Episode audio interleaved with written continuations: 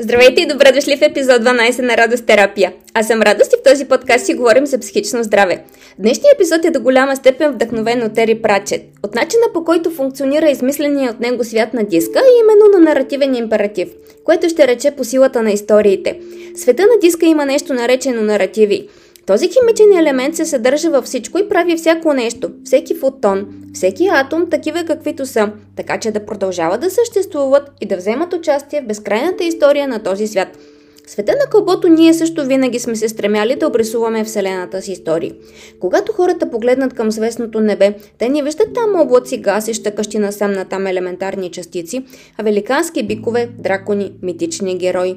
Тоест започват да разсъждават наративно, под формата на истории – и правим същото, без значение дали си даваме сметка или не, и с нашата вътрешна вселена.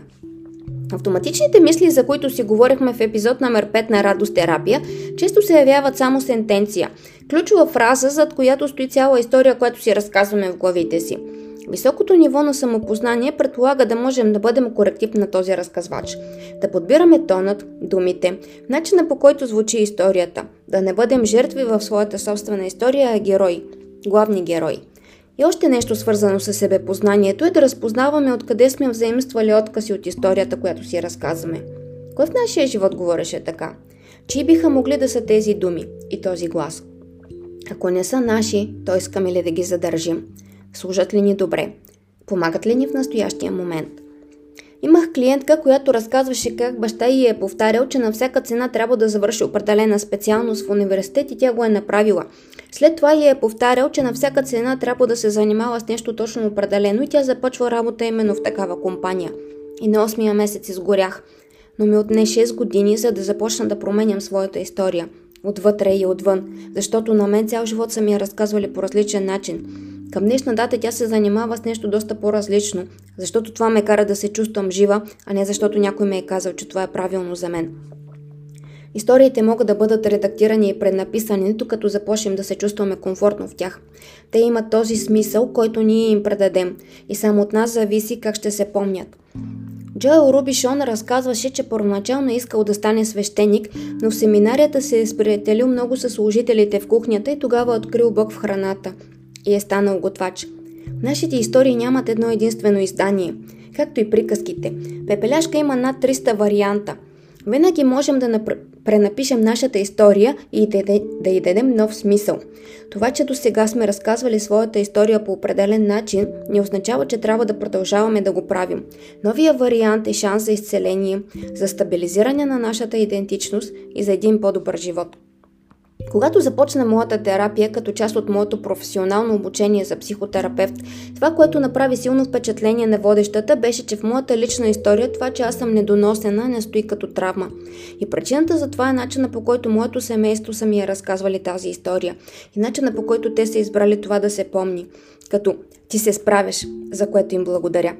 Добра отправна точка, от която да започнете подреждането на своята лична история е вашето име. Какво означава то? Защо са избрали да ви кръстят така? Кой ви е бил орисника в този живот и за какво ви е орисал? За всеки човек е полезно да проучи историята на своите предци. Ако не знае всичко до край, да си го доукраси. Колкото по-дълбоки корени, толкова по-стабилно дърво. Не разказвайте своята история с твърде много нета. Тази частичка се движи по много особен начин през полето на психичния ни свят и има свойството понякога вместо да отстрани, да засили дадено нещо. Опитай се да не мислиш за жираф. Просто в този момент да не мислиш за жираф. Каквото и да става, да не си представяш жираф. Нито един. Поздрав на всички надничещи в главите ни жирафи. Полезна е историята да я прехвърлим на бял лист, просто за да излезе от нас – Отвън и отстрани нещата се виждат по-добре. Винаги съм завиждала на астронавтите за възможността да виждат Земята отвън. Сериозна смяна на гледната точка. Можете да опитате да си представите, че ако не от планетата, то поне излизате от обувките си и правите пет крачки вдясно. Или пет крачки вляво. Или пет крачки назад. Как изглеждат нещата сега? Как се променя историята, която се, като се промени гледната точка? Понякога в кабинета карам клиентите да си размениме местата, за да им сменя гледната точка. Получава се интересно. Можете да пробвате да си представите, че излизате от проблема и го наблюдавате отстрани. Проблема си е проблем. Вие не сте проблема. Как изглежда той, когато се отделите от него? Как бихте го описали на някой друг, ако и самия вие сте страничен наблюдател? Изключително полезна техника при паника, така, by the way. Друг начин за промяна на гледната точка и на историята за проблема е да си представите, че трябва да го обясните на едно 5 годишно дете. Много неща ще ви се изяснят и на вас този процес. Вариант за смяна на гледната точка е да се опитате да разкажете историята от позицията на някой друг от участниците. По такъв начин е написан историческият роман Другата кралица за живота на Мария Стюарт, който няма един единствен разказвач, а всяка глава е написана през погледа на някой от главните герои. Представете си горските приказки, разказани през гледната точка на вълка. Биха звучали доста по-различно. Можете да разкажете и своята собствена история в трето лице, започвайки с «Имам една приятелка, която» или «Имам един приятел, който». Важно е да е приятел. С тенденцията в последните години да се търси постоянно враг отвън и да бъдем крайно самократични отвътре, приятелят вътре в нас малко се позагуби. Затова опитайте да разкажете своята собствена история като свой приятел.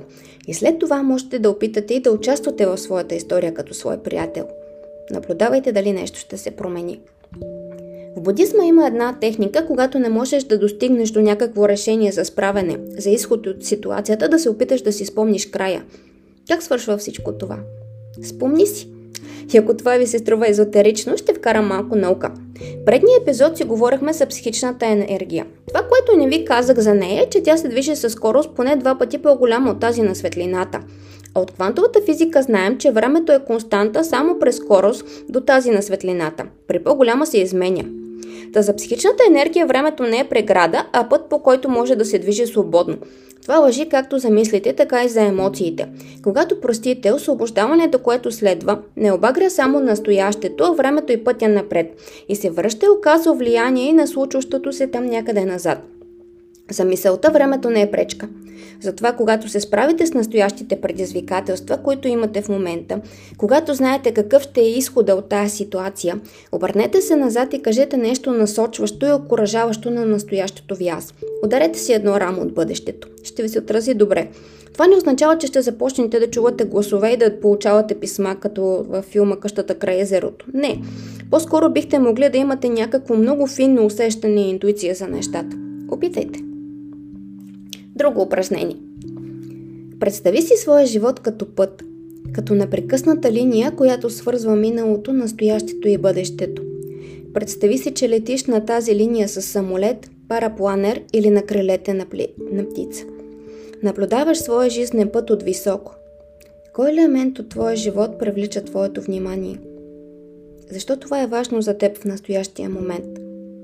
Каква роля има този елемент в цялата картина на твоя живот? Следващо. Можеш ли да си спомнеш момент от твоя живот, в който си изпитвал радост?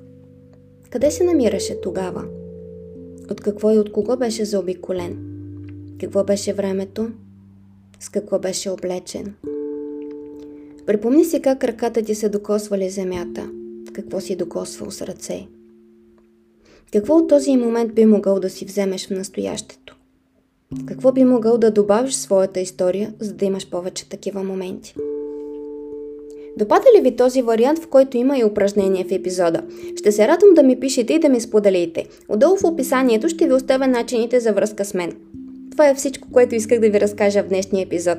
Бъдете си приятел, търсете радостта и бъдете главен герой в своята собствена история. В следващия епизод ще подкрепим това с 12-те етапа от пътя на героя. Хубави и радостни дни!